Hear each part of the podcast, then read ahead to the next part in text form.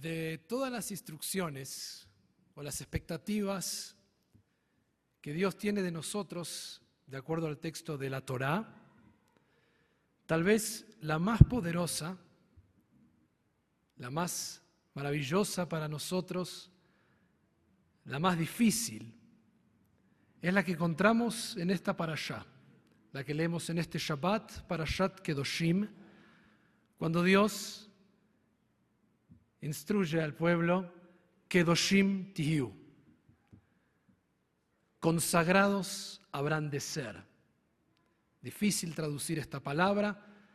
En el hebreo nos suena a esa misma raíz del Kiddush, de la Kedushá, la repetición de la Midá, del Kadish.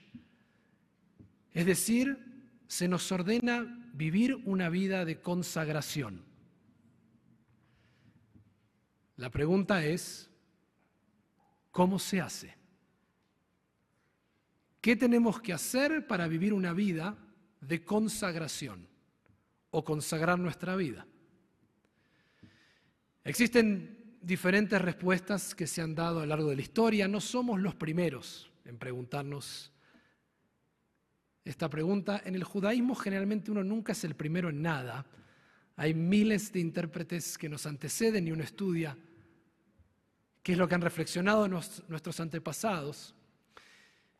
Y quisiera en esta oportunidad enfocarme en una posible interpretación de lo que significa vivir una vida de kedushá, de santidad, que es al fin de cuentas lo más importante para todos nosotros. ¿Qué vinimos a hacer en esta vida?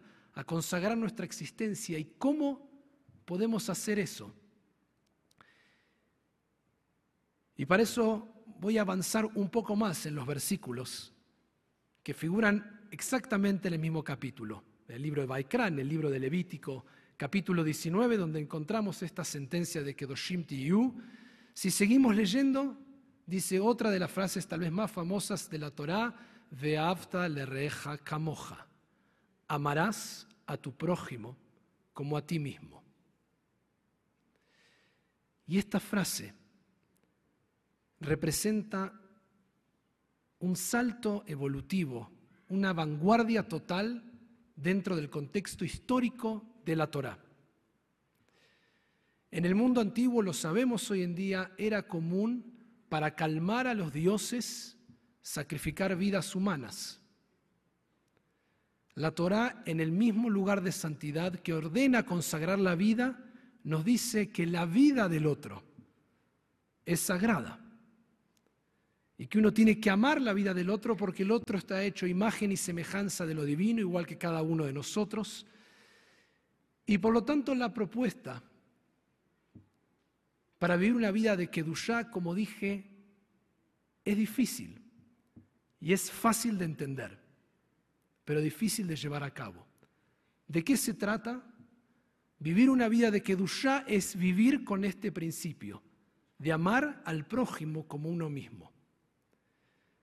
Para Rabbi Akiva, esto es el centro de toda la Torá. Directamente dice, Veafta le reja camoja, klal gadol Torah. Toda la Torá se sostiene sobre este principio, Rabbi Akiva.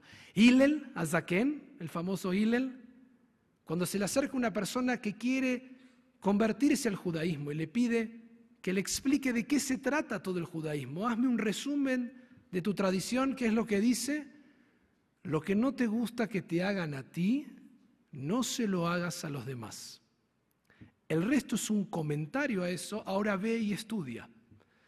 Es decir, que todo el estudio de la Torah, todo el trabajo de la vida espiritual debería llevarnos una y otra vez a este principio. Veafta le reja camoja. Hillel, nuevamente, que dice, si yo no estoy para mí, ¿quién lo estará? Es decir, si uno no se ocupa de uno, ¿quién lo va a hacer? Pero acto seguido que dice, si solo me ocupo de mí, ¿qué soy? Ni siquiera tiene una palabra para nombrar a alguien que podría llegar a pensar que solo tiene que ocuparse de uno mismo. Si esto fuera poco, Jaim Vital, el discípulo principal de Itzhak Luria, una de las luminarias más importantes del misticismo, quien no escribió nada, descargó su sabiduría sobre Jaim Vital, que escribió todo lo que su maestro enseñaba, tiene una colección que se llama Sha'ar Akavanot, el pórtico de las intenciones, y qué es lo que dice, que decía su maestro, que cada mañana cuando se ponía a rezar, apenas entraba Shaharit, decía, vengo con la intención de cumplir la mitzvah más importante de todas antes de rezar, de Afta le reja camoja. Es decir, que si uno cree que uno viene aquí por uno mismo, uno viene aquí a conectarse en cómo puede servir mejor en humildad, cómo puede pensar en los demás. Como dije una y otra vez, es simple de entender, pero es difícil de practicar porque todos nosotros tenemos muchos temas que nos preocupan a nosotros y nos pasan a nosotros los peores problemas. Y somos nosotros los que tenemos que lidiar con nuestra agenda y la tradición judía insiste una y otra vez que para vivir una vida de Kedushá la única manera que podemos prosperar es juntos, trabajando juntos, unidos. Y el mundo que hemos construido está muy separado, muy individualizado. Y nuestra tradición nos dice, ¿quieres vivir una vida de Kedushá? Piensa que aquello que te gustaría que te sucediera, cómo te gustaría que los demás actúen contigo, eso es lo que tienes que hacer. Y nos pasamos la vida tratando de alcanzar esa kedushá, ese nivel de conexión sagrado. Y si podemos simplemente empezar a cuidarnos los unos a los otros, hacer lo que hizo que nuestro pueblo pueda no solo sobrevivir, sino prosperar, que es generar comunidad. Que cualquier lugar nuevo que llegábamos, lo primero que hacíamos nuestros antepasados era un shul, un lugar para rezar, un cementerio, un lugar para que podamos acompañar a nuestros seres queridos, una escuela. Pensábamos como pueblo. Y eso es amar al otro, pensar siempre en lo que hago, qué impacto tendrán los demás, y eso es lo que da la Kedusha. Y si pienso por un instante que todo esto significa que el prójimo es el que se parece a mí solamente, mañana por la mañana cuando leemos la Aftará, Amós, el profeta, dice en nombre de Dios, literalmente, ustedes, Dios le dice a los israelitas, no son más que otro pueblo desde mi perspectiva divina. Es decir, es decir que Beafta reja camoja desde la perspectiva de Dios, el prójimo no es solamente el que se parece a mí y cree lo que yo creo, sino de la perspectiva de Dios, como esperaríamos, porque es un Dios de toda la humanidad, es todo ser humano de buena voluntad sin distinción.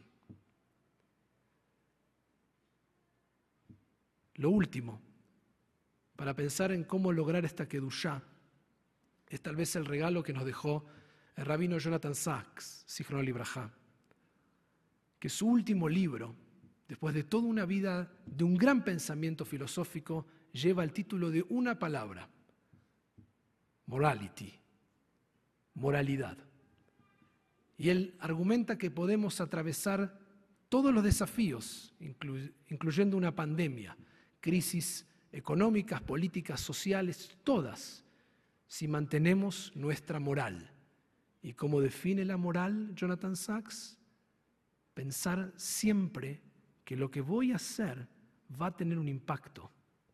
Y tengo que pensar en nosotros, en el otro, y no solamente en mí.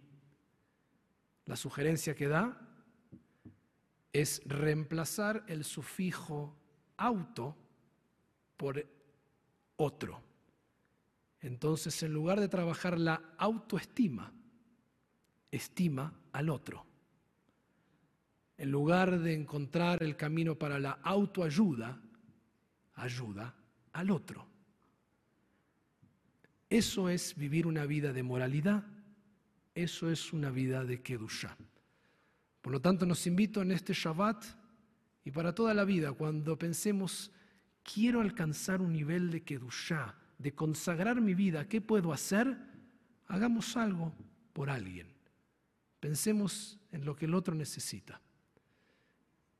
No tenemos garantías que va a ir bien, pero saldrá desde un lugar de profunda kedusha. Shabbat Shalom.